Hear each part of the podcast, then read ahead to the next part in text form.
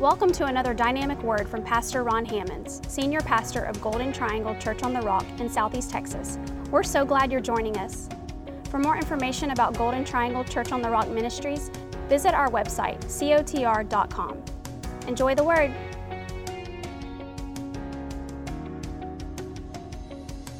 Well, are we ready?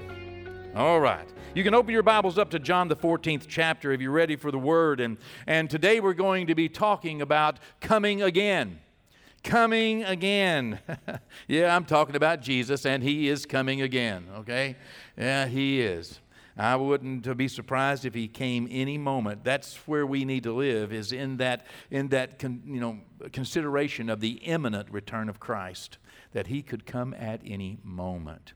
In John the 14th chapter, his disciples were getting a little bit anxious because he had been telling them that he was going to go away. He had been indicating to them that something was going to happen. He was, you know, headed here to Jerusalem to the cross. It was in the in, in, in just the last few days of his earthly life and ministry, and they could sense something, no doubt. And he had been telling them, "I'm I'm I'm, I'm going to be going away. You know, uh, I'm, I'm I'm going to be arrested. I'll be you know uh, uh, uh, beaten. I'll be crucified, and and I'll I'll be buried. And oh my goodness, they just couldn't fathom that. And so in John the 14th chapter, in verse 1, uh, reading from the New King James Version, uh, he simply says this Let not your heart be troubled, speaking to his disciples, and he's speaking to us as well. Let not your heart be troubled.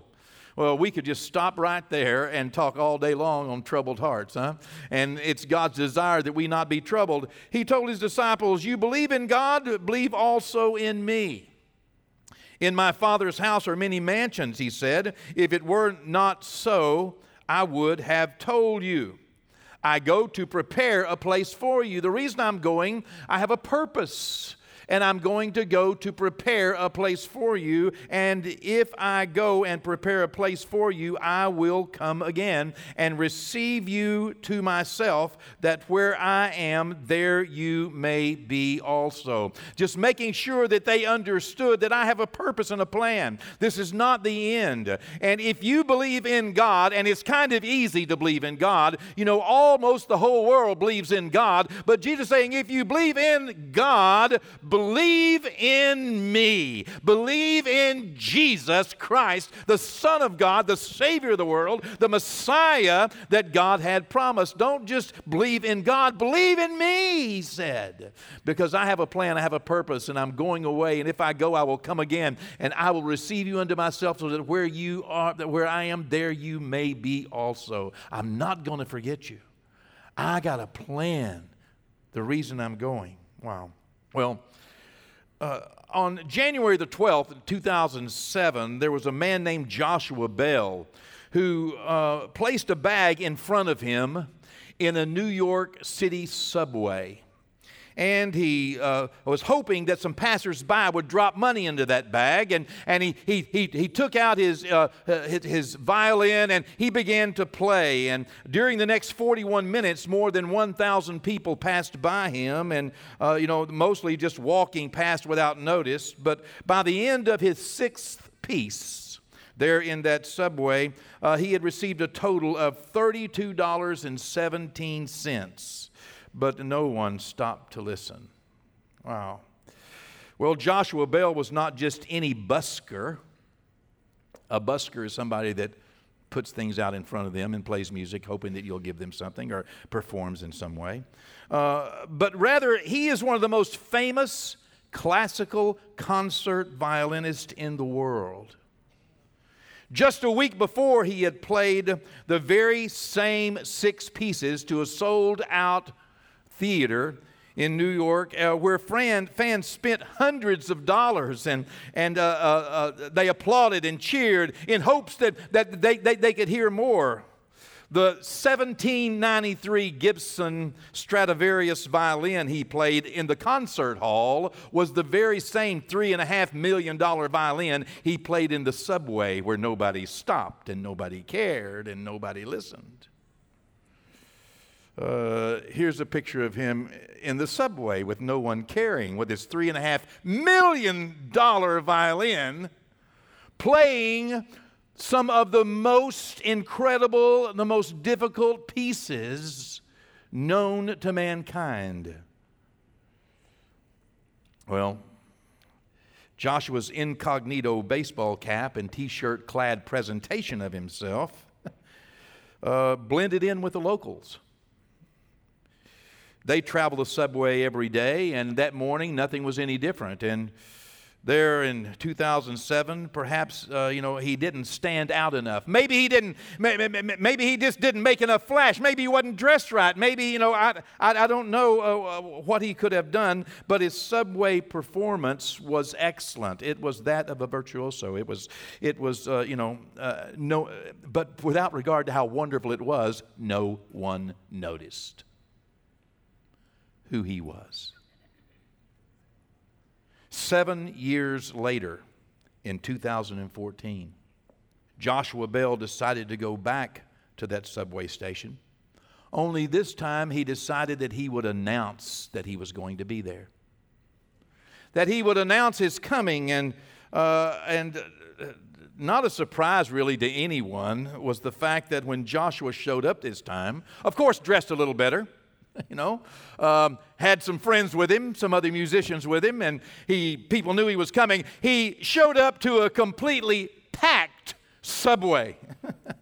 I mean, shoulder to shoulder. People had been there for hours. Some had been, you know, gotten there, spent the night there, and, you know, sitting against the wall, waiting, uh, waiting. This is him at that same subway. I mean, you know, uh, having announced I'm coming, and them all, you know, knowing who he was. Uh, these people, you know, uh, crowded in shoulder to shoulder, cameras everywhere, packing the station, hoping to get to see him, hoping to get to hear him, hoping to get to meet him personally. Well, uh, the crowd and the cameras were everywhere. He played the same music, he played the same instrument, accompanied by some friends, and, you know, had nothing different to say, nothing different to offer. But what a difference it made. And the reason it made a difference, of course, is because people heard about him. They knew who he was. They understood what he could do that perhaps no one else could do. And when he said he was coming again, they were waiting. The principles of truth revealed and confirmed by this experiment, and that's what it was it was an experiment, parallels the first and the second coming of Christ. As you might already have guessed, we can easily see that the first coming of Jesus to the earth, he came, you know, he wasn't dressed up, you know, special, you know ball cap, t-shirt, you know, looked like everybody else. I mean, you know, I mean, he, he just looked like a, a normal, average person. And, and uh, even though he was the Son of God, the King of Kings, the Lord of Lords, even though he could do things that no one else could do, no one noticed. No one cared. So many didn't even give him, you know, the time of day. Others were aggravated by him, the way he set himself up, the way he acted like he expected something from them was irritating. Though he was the Son of Almighty God, empowered with abilities far beyond those of common man, still few had time to stop their busy lives and listen to him. However, this same Jesus, which came to earth the first time as a suffering servant, without any claim to greatness in the eyes of man, unnoticed by most, unappreciated, he has announced to all of us that he is coming again. So many having recognized who he was after he was gone. Who he is, let me tell you, this time when he comes, it will be different. He will come dressed a little different. He will come with some friends, with some of the angels and all of his glory and all of his power and all of his magnificence, and, and he will make a fresh appearing, a different impact. And I guarantee you it will be shoulder to shoulder on that day. On that day when he comes, it will be a crowded day because since that time to this time, so many have known who he is and have been looking for his coming. Even the dead in Christ shall rise. I have a feeling it's going to be a crowded day. I'm hoping the cameras are there. All of his glory with the holy angels. I've been waiting, and so many have been waiting a lifetime for him to come again. Every day, people still walk past their greatest opportunity.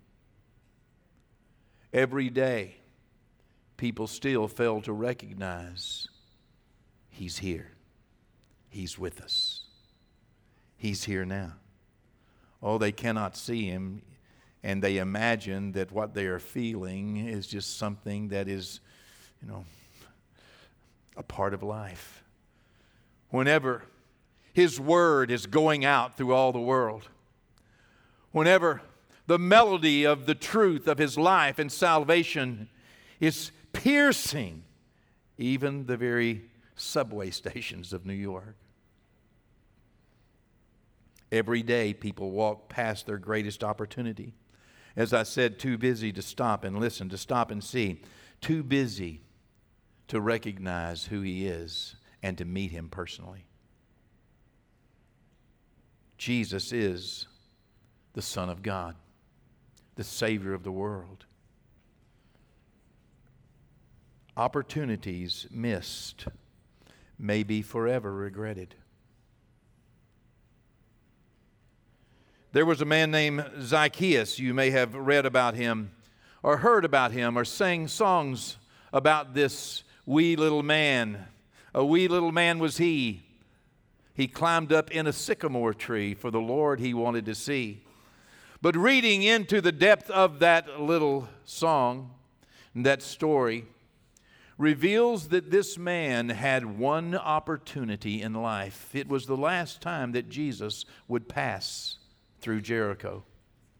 He had one opportunity in life, and no doubt he heard some still small voice. No doubt he heard some inspiring motivation. I don't know what it was outside of the fact that I know it was Almighty God. I know it was the Holy Spirit that inspired him and gave him a desire to go that day and to climb that tree and to say, I want to see Jesus.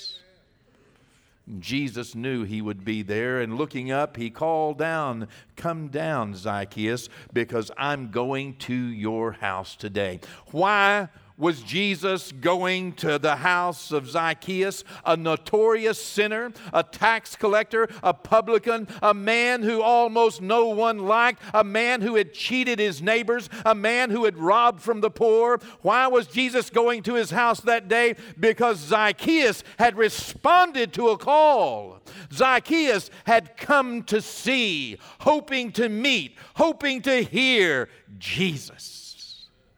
Something is inspiring you today. Something is moving on your heart today.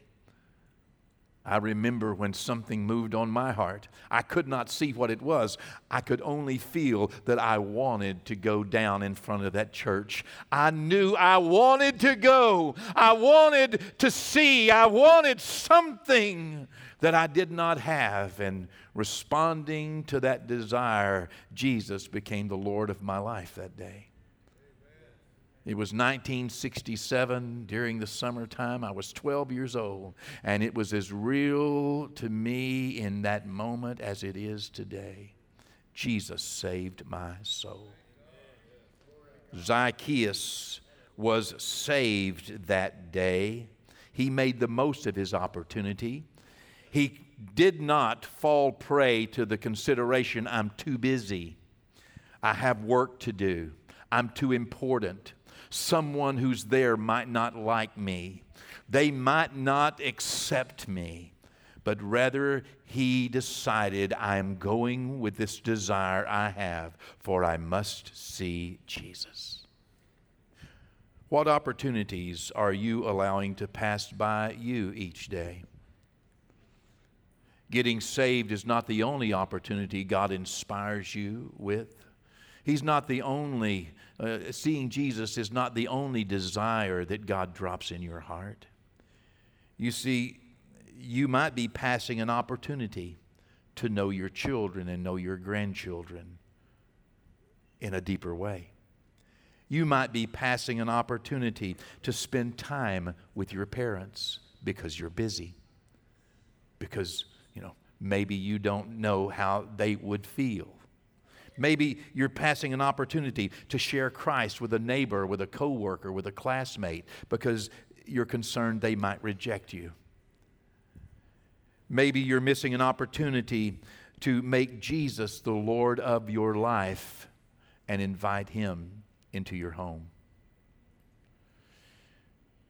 The Apostle John also wrote later in life in 3 John in verse 2, he said, Beloved, I wish above all things that you may prosper and be in health, even as your soul prospers.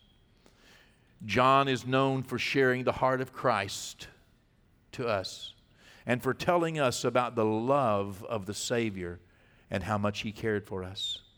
John here is giving the heart of Jesus. I wish, oh beloved, I love you. God so loved the world. Beloved, I wish above all things that you might prosper and that you might be in health, even as your soul prospers. But the sad truth this morning is that not everyone will go to heaven.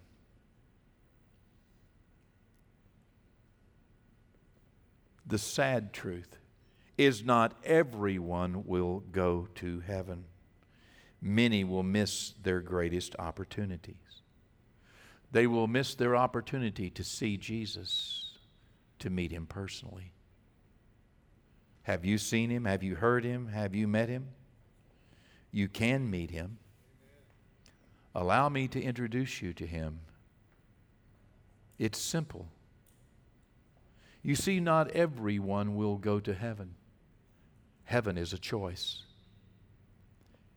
The people who go to heaven are the people who choose to go to heaven.